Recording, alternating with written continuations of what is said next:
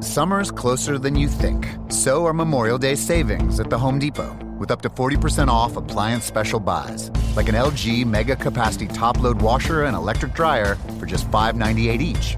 That'll save loads. But hurry, just like summer, they'll be gone before you know it. Today is the day for do it with Memorial Day savings now at the Home Depot. More saving, more doing. U.S. only supplies last. Gas dryer extra. See store for details. Valid through June 5th.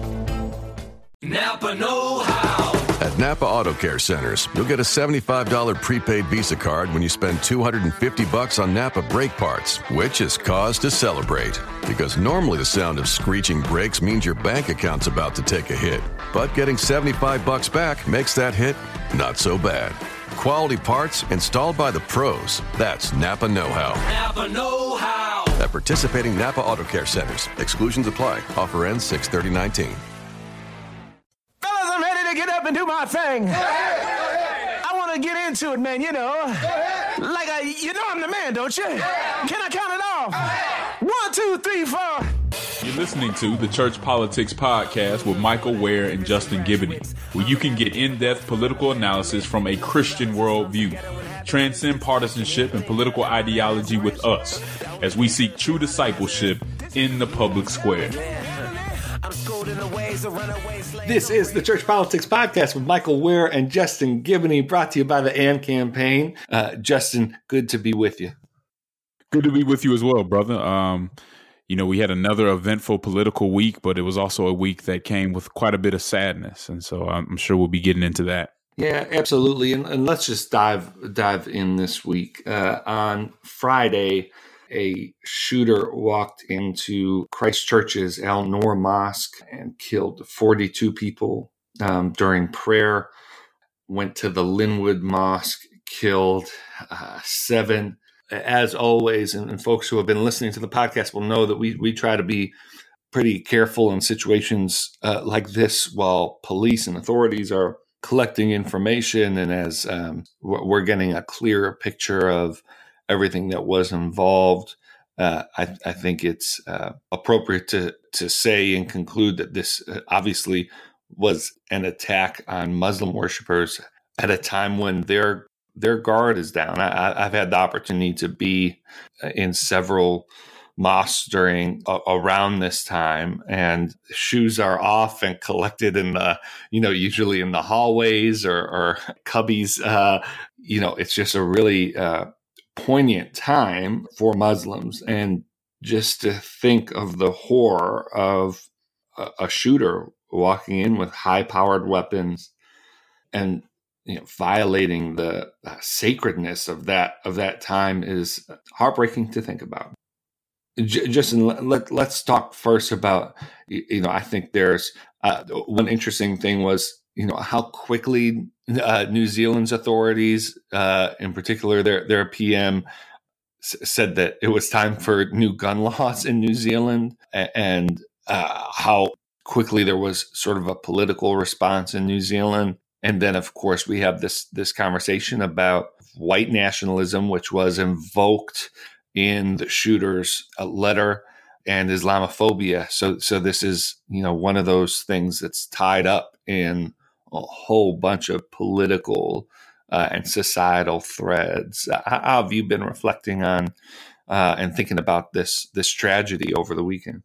Yeah, I think the first thing you know this you know, this is looking very much like a white nationalist terrorist attack. And so we want to be clear on that. And, and maybe the facts will change, but it, looks to be the case. Um, because all of this happened, I believe, on Facebook Live, if I'm not mistaken, that it was part of it, at least part of it was shown there. And I'll start by saying, you know, our thoughts and prayers go out to those who lost loved ones in New Zealand, uh, the city of Church Christ terrorist attack. Uh, and I know that's a much maligned statement. Uh, but I'll continue to use it and couple it with actions and, and messaging that seek to prevent these events from happening. But it is important to understand that prayers, the prayers of God's children, are not exercises in futility. They're not just words. Um, but they also shouldn't be used as a cop out for not taking action. Um, works are the fruit of faith. Uh, so keep praying and keep setting a plan of action to deal with these. And so that's what I've been really, you know, kind of thinking over with, with all the commentary that's come out about uh, this terrorist attack. It is another sad attack that's rooted in hatred. You know, apparently this 28 year old man who did it called himself a ethno nationalist, eco fascist, and in, and in his manifesto, I guess he said something about you know Trump being a symbol of renewed white identity and common purpose. Um, and three Muslim lawmakers in the House have asked Trump uh, to make a statement in support of the Muslim community right now. And I think that's something he should do. I think that should be a no brainer.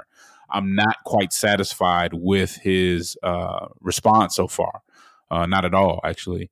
Uh, when he was asked about white nationalist terrorism around the world, he kind of downplayed it and said that he didn't believe it was a growing global problem, uh, just that it was a few people on the internet or whatever. Um, you know, some have pointed out to a connection between Trump's rhetoric, his policy regarding immigrants, and this act. And, and, and while I think the president needs to do better, uh, we should be very clear that only the shooter is responsible for these deaths.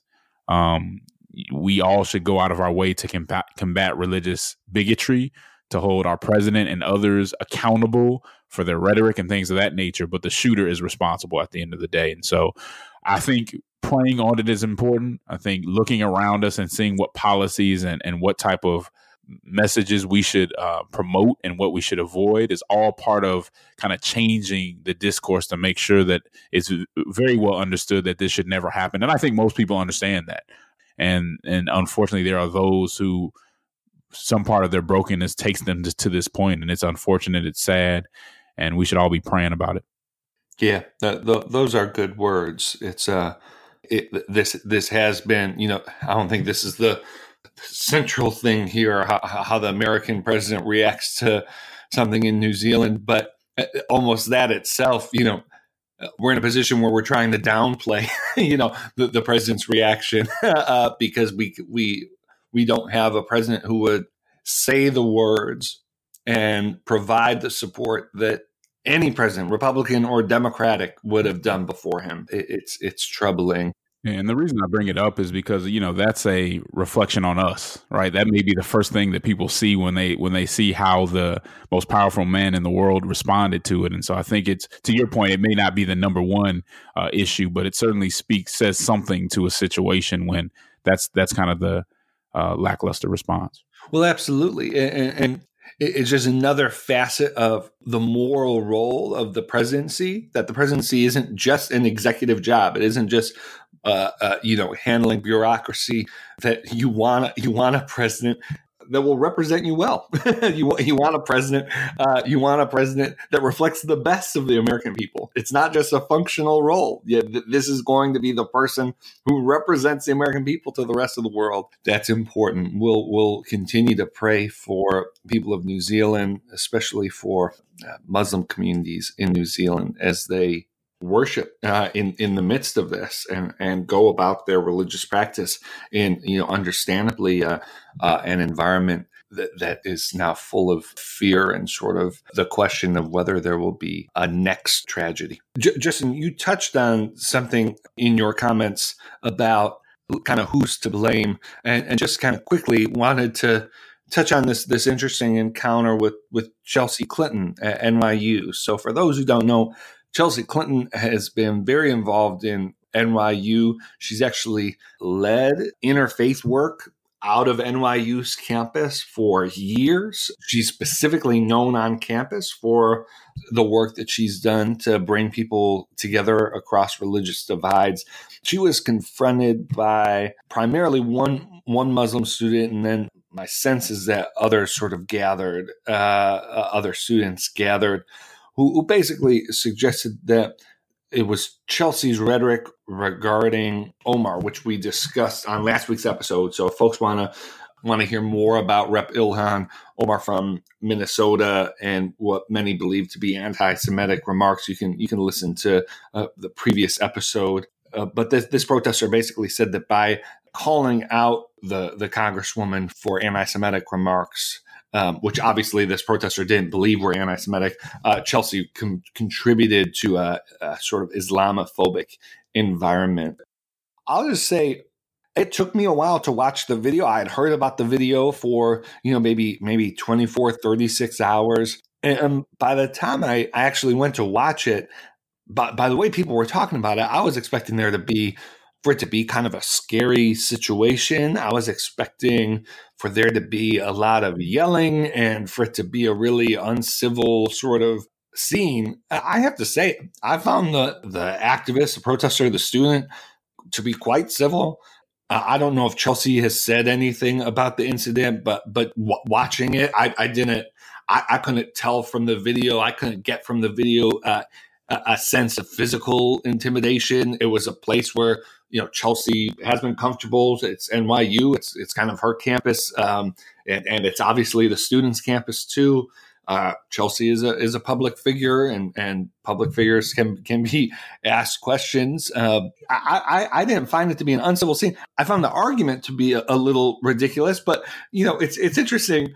Uh, it, it, seems like we're we're easier to jump to the uncivil route or to say that you know to go immediately to you know identity politics and the power dynamics between Chelsea Clinton and uh, the student and you know who is Chelsea married to and and what kind of you know identity ties can we find? When actually the best response might be to say this is a this is a silly argument that Chelsea, Chelsea Clinton commenting on an American political scene is not to blame for uh, for someone in New Zealand committing a terrorist act. Uh, so, so that was you know like bad arguments are not uncivil arguments. uh, what what did you think as this this scene played out, and especially you know again the scene wasn't very monumental to me. What, what was more is you know the social media sort of reaction that that played out after it.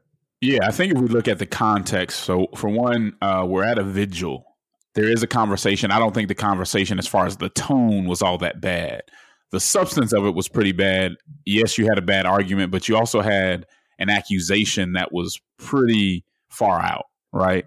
Um, and and and it just happened to be recorded, right? So you make sure that you get this interaction recorded, uh, which which says something uh, else about maybe the intent of it. But I, but I thought it was somewhat inappropriate, not necessarily in tone, but just in context of how it all went down. I mean, to even suggest that somebody's for doing what Chelsea Clinton did, that she's to blame for the attack. I mean, for for people dying, I thought was a bit much. Um, I, I, don't think it's productive. Uh, I think it's. I thought it was a nonsense argument, like you pointed out. And, and we have to understand that disagreeing with someone, because basically what Chelsea Clinton did was disagree with Omar and disagreeing with someone or even a whole group civilly does not equal inciting violence, uh, even when it's a, about a life or death matter. Most of the, a lot of the issues we deal with and the ones we're most passionate about are life or death matters. That doesn't mean the person that disagrees with you is inciting violence. And I think with the new left, because apparently they're saying this, she had a, um, a Bernie Sanders shirt on, and just from her rhetoric, you could kind of tell it was a new left perspective. But the new left um, and that may have been coined by by uh, Biden, but we'll talk about that later. Uh, the new left needs to cut it out, though. I mean, and I talked about this already this year. The whole "if you disagree with us, your opinion kills people" is an intellectually dishonest and manipulative rhetorical device that does nothing to solve the matter at hand. The way this young lady addressed Chelsea Clinton in no way helps solve anything um, she was, you know, she didn't talk to, she wasn't yelling at her, she wasn't threatening to, to, you know, any type of physical violence. But when you, t- when you reduce a conversation into, hey, you said this, therefore you're to blame ab- uh, for something that happened in New Zealand because you caused Islamophobia.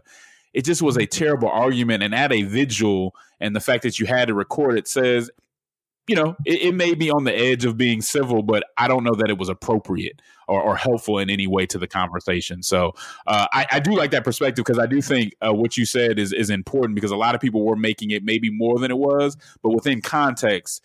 It, it probably could have been handled a lot better and, and surely in a more constructive way. Yeah, I think you're, you're exactly right. We need to dismiss bad arguments certainly the fact it was a, a, vigil and that Chelsea could have been given the benefit of the doubt that she was she was mourning just like everybody else there. Yeah, it's a it's a bad argument. We need to start getting comfortable again, calling bad arguments what they are, no matter what sort of pretense or sort of justification is wrapped up around them. You know, a, bad argument is a is a bad argument, and it's got to be okay to say that. Uh, we're going to take a quick break. This is the Church Politics Podcast.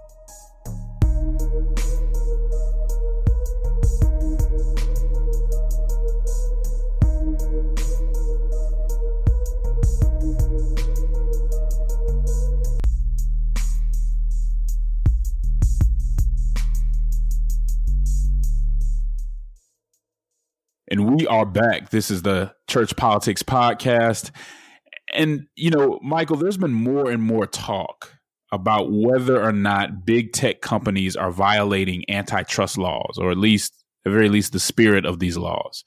In other words, people are asking, you know, are Facebook, Google, and Amazon monopolies? Are they controlling the market to the point where they are completely eliminating competition? Uh, and as we know, or we should know historically, that is a bad thing.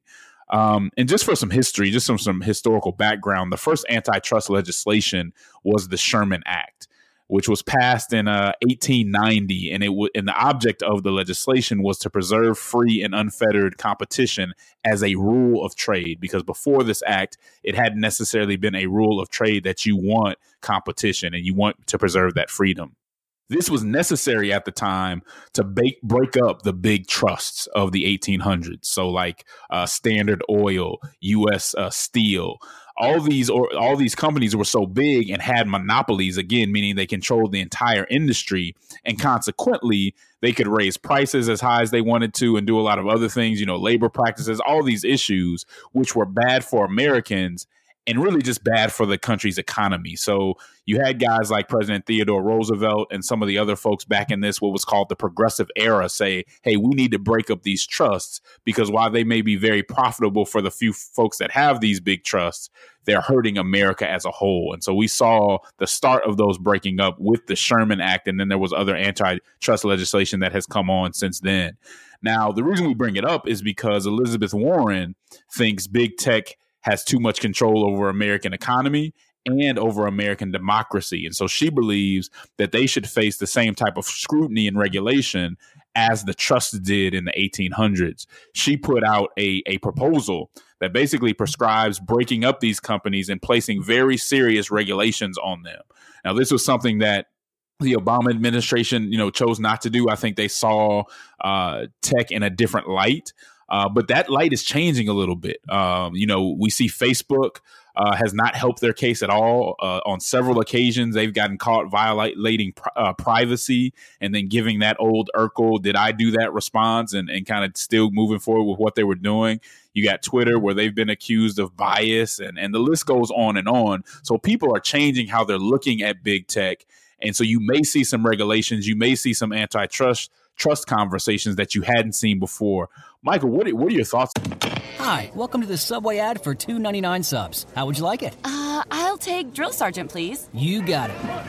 All right, now listen up. I want each and every one of you to drop and give me a six inch meatball marinara, cold cut combo, veggie delight, or black forest ham on your choice of bread with any veggies you want for just two ninety nine each. Sir, yes, sir! Subway! Make it what you want at participating restaurants. Additional charge for extras plus applicable tax. No additional discounts or coupons may be applied. The Home Depot's making it easy to turn your favorite moment into the perfect color for any room with the Project Color app. Upload any image, then discover the colors and paint to match. Now you're a swipe and a click closer to everything you need for your next project. Explore the most popular colors and trending palettes to find your perfect paint.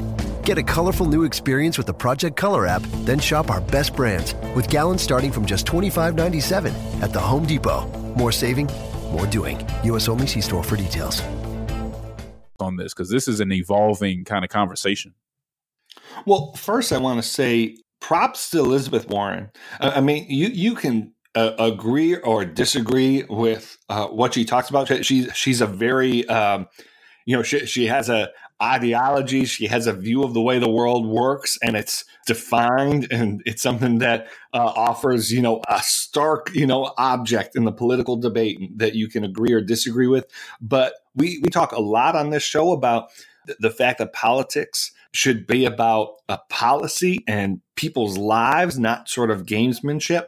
And she has run one of the most aggressively policy focused presidential campaign so far that that I can remember, and, uh, and we we ought to applaud her for actually putting out clear ideas into the Democratic primary so that so that we, we can actually have a debate about ideas, not just personalities and, and profiles and, and all of that. So uh, I want to just acknowledge, you know, this isn't the first policy rollout that Warren has had, you know, this early in the campaign. She's been rolling that rolling out, it seems, a, a policy piece every week, including on housing, including on sort of family economics. So, uh, you know, that's worth noting. On this issue, what most intrigues me is the attention that Warren's plan gives to third party data cells and, and the fact it would limit the ability of these sort of digital behemoths from sharing third party data in a way that would obviously override you know the the privacy agreements that that these companies put out on their own accord.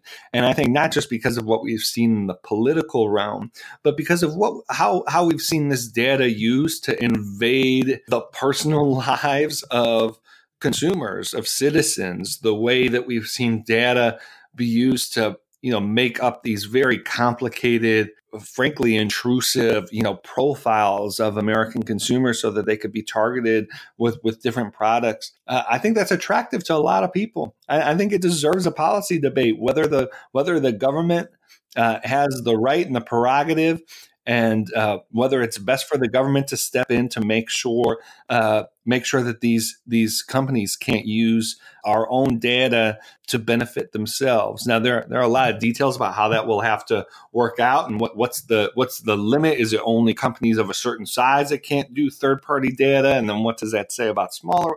But um, but but I think that's a debate uh, we need to have. And then you know you're you're right, Justin. Uh, the sort of antitrust legislation has always evolved with the economic transformations, and we have yet to have antitrust legislation catch up with the digital era.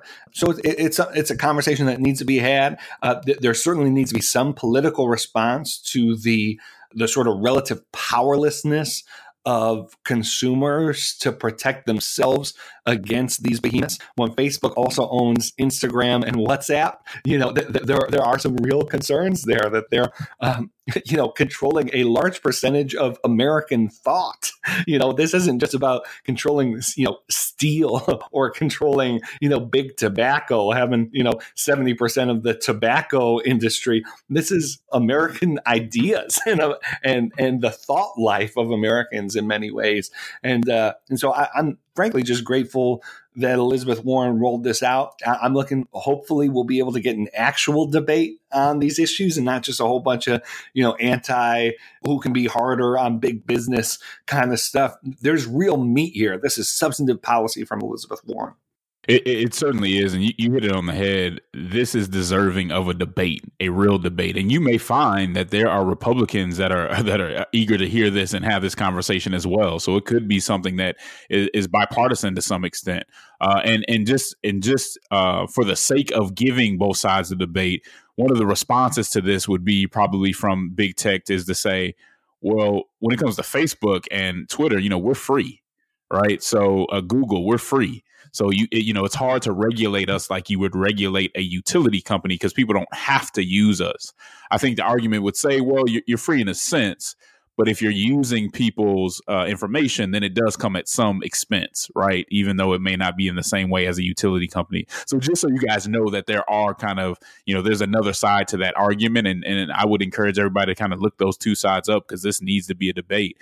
But you stole my thunder, Michael, to be honest. Uh, I, I, wanted to to kind of give a shout out to uh, Elizabeth Warren for what she's doing. You know, while too many of the folks in the Democratic primary field are jumping on every half cocked issue that pops up on Twitter and kind of depending on their identities and their good looks.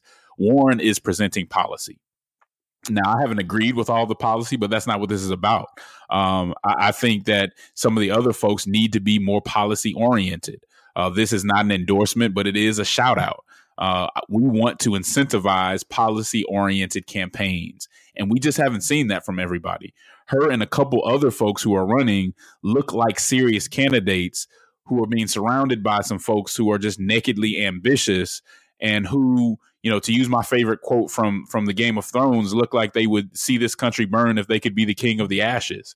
Now that's that's obviously hyperbole but some of the issues that this group is jumping on show a lack of seriousness. Uh, they show it shows a lack of concern for the people. You don't just jump on an issue because there's a group on facebook who wants you know who are pushing you to do it um, you, you see this pandering, this let them eat cake attitude that, quite frankly, is very scary at times. And so shout out to to, to Warren. She needs to get props for talking about policy, putting up policy. When somebody gets on Twitter or somebody makes a statement like, "Yeah, I, I support this or I support that," don't take that. You know, don't don't don't give that too much credence because at the end of the day, what does that mean? How are you going to f- pay for it? What does it look like? That's what policy papers are for. And that's what Warren and a few others are putting out, and that's what we should be. You know, we should forget the forget the tweets. That's what we should really be uh, pushing. Yeah, yeah, absolutely. That's that's a good word. And as this debate plays out, you know, I think this might be an issue worth having, you know, a, a guest or two on to, um, to walk us through the, the various arguments. Uh, you know, like like you said, Justin, there's certainly you know a robust strain in American politics uh, that suggests that if companies can build something, they ought to have the freedom to do so. And there's there's good reason for that. Uh, you know, this gets back to the conversation we had gosh, maybe a month, month and a half ago now. It's hard to keep track of time on, on Amazon. You know, the, the value that Amazon would have brought to New York that would have benefited a lot of a lot of people, but also, you know, some of the burden that comes comes with that. And this is this is another one of those uh, one of those scenarios that involves trade-offs. I guess that'll be the last thing I say, which is it's important in these debates for us not to pretend that there aren't trade-offs. that that legislation that limits the ability of these companies to just grow and take up more of their of their market uh, won't won't have some downsides to it. But but that's the exact debate we need to have. Yeah, and and and and let's be honest. When we talk about this and we talk about the Sherman Act and antitrust, you can overregulate. And when you overregulate, you actually hurt the people too. So these are conversations we need to have, but not thinking, hey, regulation, any regulation is always good. Deregulation is, is always good. That's brain dead politics. Let's take a look at the policy, look closely, think it through, and do what's best for for the people. Hey, that was a fun fun conversation. When we get back, uh, we're going to uh, talk about lowering the voting age, which has become a topic of debate after uh, after uh, some some important people have been asked the question. All right, we'll be back. This is the Church Politics Podcast.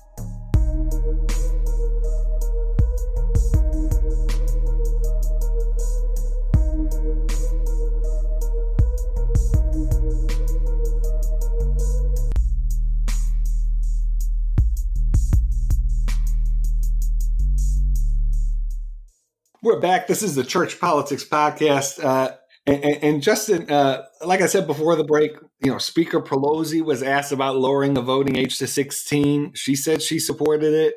Uh, Oregon is looking at legislation to to do the same thing. Uh, and you know, a Democratic primary is an interesting time to uh, be bringing up this this conversation. So, so what do you what do you think, Justice? Should we lower the voting age to sixteen? Man, stop. Just stop. let's let's be serious. Um, you know, uh, Representative Ayanna Pressley released a, a, a, legislative proposal. What you're getting at that would lower the age uh, to 16 in federal elections. Uh, it was quickly defeated by a bipartisan majority. From what I read, it was only 30 percent of the House voted for it, but 30 percent is probably too much to my uh, for my liking. Um, and I like I like Representative Pressley. What I what I've seen from her and, and the statements that she's made. But this is just a a bad idea, simple and plain. Uh, it reeks of partisan self interest at the expense of the country. Uh, don't you know? Please do not allow this to trivialize other voter voter rights issues that we probably could be paying more attention to. Nancy Pelosi, I guess I was somewhat a surprise until I did a little bit of research. She said that she supported it, that it would be a boon to voter engagement, which I'm not sure it's good if you're if it's only adding uninformed participation. Uh, so that's not necessarily a, a plus. Uh, and, and, I want to be clear: this isn't just a beat up on 16 year olds. There are some responsible 16 year olds out there that are ca- taking care of responsibilities that are beyond their age. No doubt about it. We love them. We should be supporting them in, in any way we can. But for the most part, 16 uh, year olds are probably not ready to be voting in, in these elections. You know, when they're not on punishment, 16 uh, year olds tend to be pretty liberal, if not libertarian, on social issues, I think. And, uh, uh, especially when it means getting their way. And so that, that, could have something to do with the Democratic Party uh, uh, pushing this forward. But m- my comment is let's let's let them get through civics class first, uh, and then have a conversation about this. This measure was also put out there uh, to lower the voting age, and it was defeated on a, a, ballot in San Francisco in 2016. So I think you have a while before uh, this becomes something that the country is okay with. But I think most parents uh, and folks who are close to 16 year olds, we love them to death, but don't think they're quite ready to be voting on these serious issues. Yeah, so I mean, so let's let's have a little. I, I think I'm in I'm in agreement with you, particularly um, because of the the political implications of this. I, think there are more core voting rights that are under attack and core uh, sort of access to the ballot uh, that needs to be expanded. And this sort of seems to seems to me to be sort of uh, really muddies the waters. It, it really makes it uh, so that it seems like all voting rights are uh, sort of a partisan ploy as opposed to guaranteeing you know a, a, core civic function. And so I I agree with you there. But but let's have fun with sort of some people would say, and you know I, I think both of us would obviously agree there are a lot of folks over 18 that aren't ready to vote.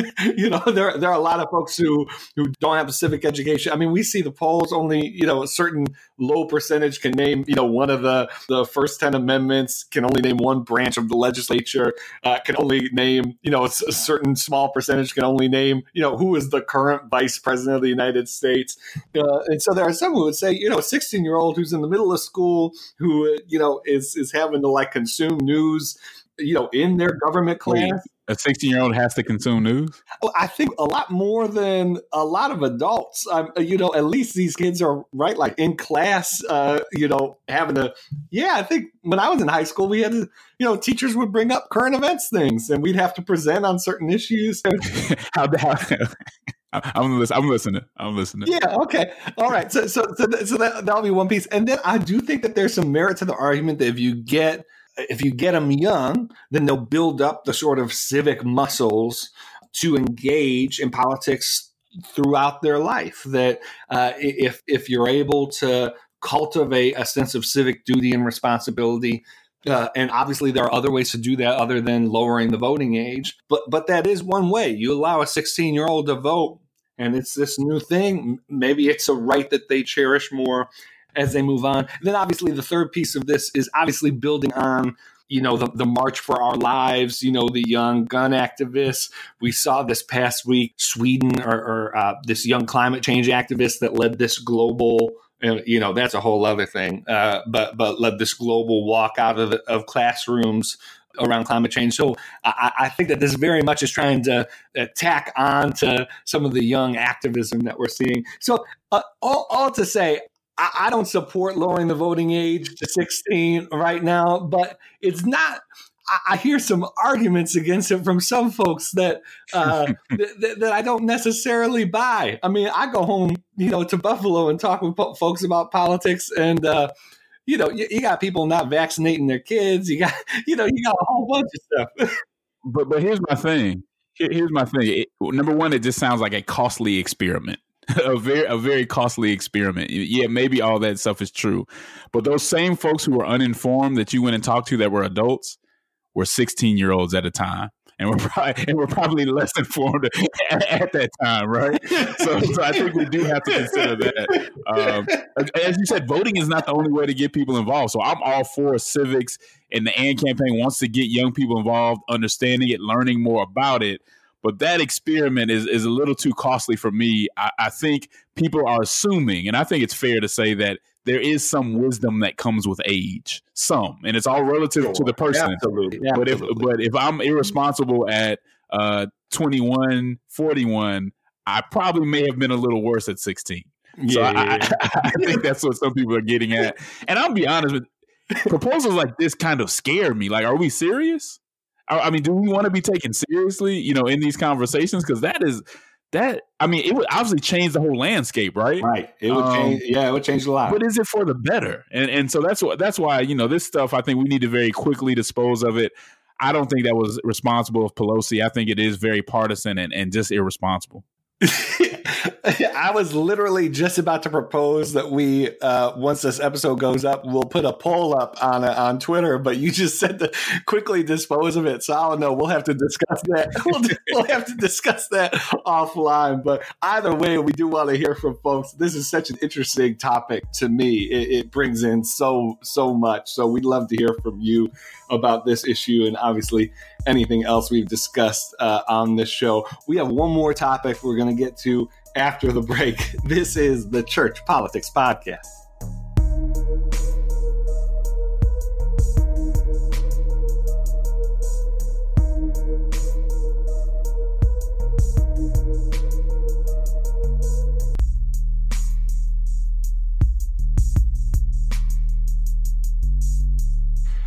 We're back at the Church Politics Podcast. And uh, Justin, uh, before we wrap up this episode, we did want to touch on this uh, article from Peter Beinart at The Atlantic with the headline Secular Democrats Are the New Normal.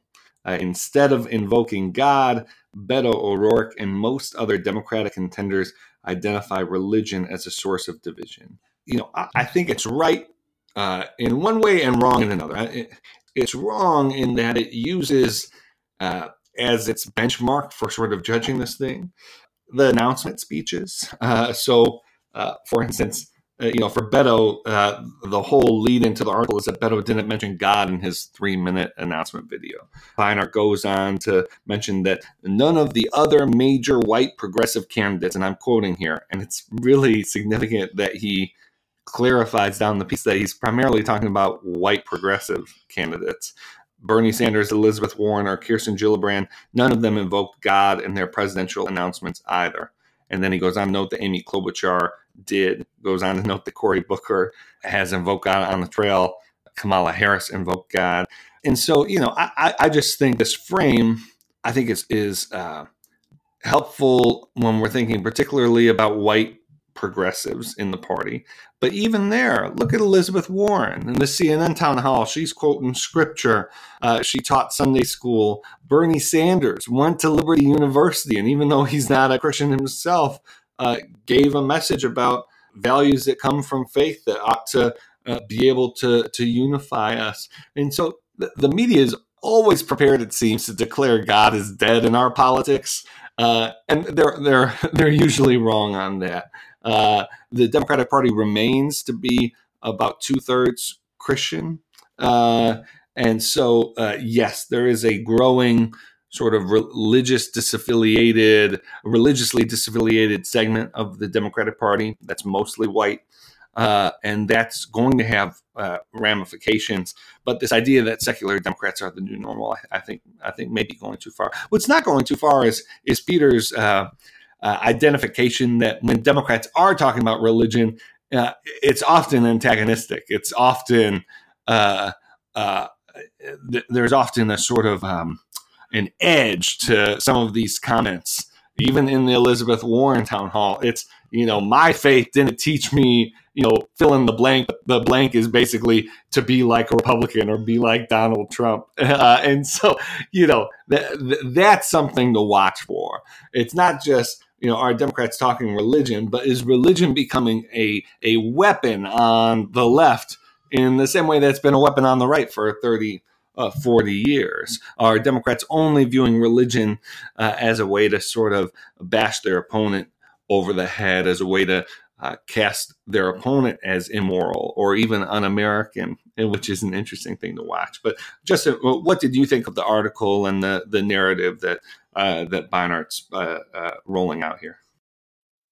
Yeah, I'm with you. I think it's somewhat overstated um, because you do have people of color who are in the party that are are, are very much uh, still very religious, but but at the same time, what we're seeing is that these white secular progressives seem to control the reward and punishment mechanism within the party, and so I'm somewhat conflicted on this because I'm not one to give a whole lot of credence to using religious language, parading around in the trappings of faith without seeing the substance of it in your policy. So if you, if you have, let's say, hypothetically, you, you, have a, uh, you know, you're running for president and you have your launch event and you talk about, you know, you use scripture and you talk about faith, but then you go back and create a religious test for judges. Yeah. I'm not impressed. Hypothetically. Um, and, and, it's not, yeah, hypothetically. hypothetically. yeah. Um, messaging matters, but messaging can always also be manipulative. So I want to see what you what your policy looks like. What are you representing when you're voting and when you're questioning people? And and and honestly, I think Republicans more so Republican candidates historically have used this uh, a little more faith, a little more as a prop than Democrats have relied on it. Um, and, and, at times have not applied the faith to it. You know, you use it as a prop, but you don't actually apply it. Um, but at the same time, what I realize, so that's part of the conflict. The other side of it is that I realize this that this is partially happening because a lot of people are of faith in both parties kind of have decided to entrust their brains and their emotions to the party and are being shepherded and discipled by partisanship and ideology. Uh, and when you do that, uh, the party begins to take you for granted. And so when I see some of the policies again that some of these Democratic primary uh, candidates are putting out there, I see no regard in some instances for the faith community, for those black and brown people and other folks in the faith community uh, that will be voting. I see no regard for it because what you know when you get to a place where where they feel like you know why would they give you real consideration as people of faith when you're going to vote for them because you you just hate the other party or when you're going to vote for them because just because of their identity. Why do they need to spend time and make sure that it's substantive rather than just the trappings you know of the faith? So my conclusion on this article i thought i thought it was still well written maybe a little bit overspoken but this is our fault in, in a lot of ways uh, because there is something to it. There's merit to this. Um, and if we're going to continue to allow kind of the secular progressive side to have all the say and just to kind of hold back our convictions just because we want to get back, you know, somebody may want to get back at Republicans or get back at Democrats, then that's our fault. Um, and we we need to kind of take responsibility for that. You know, I'm not I'm not sure that candidates have gotten any less religious. I'm not sure. I'm not convinced that they were ever all that religious anyway. Many of them, but um, our witness may have weakened um, and because we've leased it out to others, and it seems at times that others are controlling it. Yeah, and, and you know, I'll, I'll just say to the extent that this is about candidates being able to be themselves and not use religious language if they're not religious i think that's a positive development right yeah. you, you, know I, I, I, I, I don't want you know bernie sanders running around talking about you know us being a Christian nation, you know. Uh, yeah. Uh, but in previous eras, that you know that, that's the kind of thing that that was politically incentivized and, and necessary in some cases. So I, I, think that that's a that's a healthy thing. Uh, what would not be healthy is if religious candidates of any religion were, were now disincentivized from being themselves. And so it's about finding that balance. And we'll, you know, it's going to be interesting to see this primary with all of the candidates running you know, probably the most religiously diverse field that we've had. Folks who uh, are uh, Jewish, folks who are uh, Hindu running, and Tul- Tulsi Gabbard, a variety of sort of Christian expressions, mainline Catholic. Uh, from the historically black church, we'll see how religion sort of perks up again, as you said, Justin, not just in rhetoric, but let let's pay attention to policies here. Let's pay attention to who's showing up up at a church asking for votes, and then, as you said, Justin, rolling out policies that would affect the very rights of believers in that church to live out their faith. Uh, and so that that's all very important. Yeah, because because Michael, we've had a conversation about religious exclusion that in certain, especially in urban context, your people of color and others who are more centered or traditional in their social views are smeared and really, you know, come up against stuff that is trying to keep them out of office. That that you know there are there's an establishment that's trying to do that. We've talked about it. We've created a video to talk about it. It is real. And so when I think about religious exclusion, I don't want to see you up there, you know, singing, you know, uh, singing Mahalia Jackson, and then uh, you know, with the other hand, you're doing all other kind of stuff to keep people off the bench or keep them in office. Be real, because I'm not, I'm not going to vote for you just because you, you, you know, you uh, recite a scripture. Uh, I want to see what you're really about, how you're helping the people. And yeah, again, it just has to go to the substance, and Christians have to stand up in a dignified way in the public square, not just representing ourselves, but others, and say, here's where the standard lies this is what I'm going for. This is what I'm not going for. If we don't do that, then we almost deserve to be taken for granted. Yeah. Well, Justin, we're uh, at, near the end of this episode. Uh, I am interested, though, to see if you have er- any early thoughts on uh, on the March Madness bracket. And uh, I mean, other than Duke, other than Duke, do do you have a team that you think has a has an opportunity to make some waves? I think you got to keep your eyes on Michigan State. Mm. Uh, I think Michigan State's doing some big things. Florida State could, could upset some folks too. You know that ACC is tough. I'm always, you know, I'm always a, a SEC guy, Yeah. um, and so. Tennessee and Kentucky, you got to keep your eye on them. But we'll just have to see. It's, it's still hard to vote against Zion, Yeah. and so Zion, Zion's coming with that business. He, he he's a serious dude. So we'll see if somebody can put a stop to it. Yeah, you know, I'm proud of my University of Buffalo Bulls. Pulled out a six seed in this tournament. Uh, they were nationally ranked for Wow. most of the year. You know, they'll probably end up facing. Uh, they have, I think, St. John's or Arizona State playing the play-in, and then they'll play the winner of that, and then they'll have to face Texas Tech, probably the three seed if they if they make it past the uh, the, the first game. But I'm excited to see them play you know, I growing up, I do the UB uh, University of Buffalo basketball camp. Used to know the coach and the players, and so it's uh it's fun to see. But college sports aren't that big in Buffalo, to, so to see UB have have a team that has a real shot again. Just I, I don't think they're going to the championships. I don't. I'm, I'm not even sure if they'll make it to the second weekend, but but they have a real legitimate chance of making some waves. So I'm excited about that. And you got to love that Cinderella story. Oh, yeah. So let's let's hope we see somebody come up and because this, you know, these are memories folks never forget. So I'm looking forward to it. Man, that's why I love doing this podcast with you. I mean, you, you rag on my bills sometimes, but sometimes you you know you'll come around and be supportive. I, I I'm gonna give you this one, brother. Yeah. All right, folks. Hey, uh, I enjoyed this episode. I, I hope that you will too, our listeners. Please go to iTunes, leave a review, let us know what you think, let others know about this podcast. And then I'd also encourage you to check out the crux and the call.com. Uh, in particular, if you want to stay up to date with what we're reading throughout the week, check out today's essentials on that website where we post articles that you'll need to understand what's happening throughout the week in news and politics. All right, folks, we're just uh, blessed to be able to do this show, blessed to be able to share with you every week. So glad you're a part of this community, and we'll talk to you next week. This is the Church Politics Podcast. Thanks, y'all. God bless. Came out of Nazareth. This is the groove. Tell me, can you handle it? Yeah. I'm schooled in the ways of runaway slaves. I'm brave, I'm unchained. I'm Frederick Douglass with a fame. There's a difference between do it yourself and do it for a living. At the Home Depot, we get that. And we're here to help pros get the job done with the products and brands you trust. Technology to keep your job on track, job site delivery to save you time, and bulk pricing on over 4,000 items every day to save you money. When you've got a job, we're on the job. The Home Depot. More saving, more doing. Hi, I'm Jay Farner, CEO of Quicken Loans. 30% of Americans who are planning home improvements of $5,000 or more will pay for those renovations with a high interest credit card. That may not be a great idea. A better idea may be to take cash out of your home with a Quicken Loans 30 year fixed rate mortgage. The rate today on our 30 year fixed rate mortgage is 4.375%, APR 4.65%. Call us today at 800 Quicken or go to rocketmortgage.com. Rate subject to change. Pay 2.13% fee to receive this discounted rate. Call for cost information and conditions. Equal housing lender. License in all 50 states. NMLS number Thirty.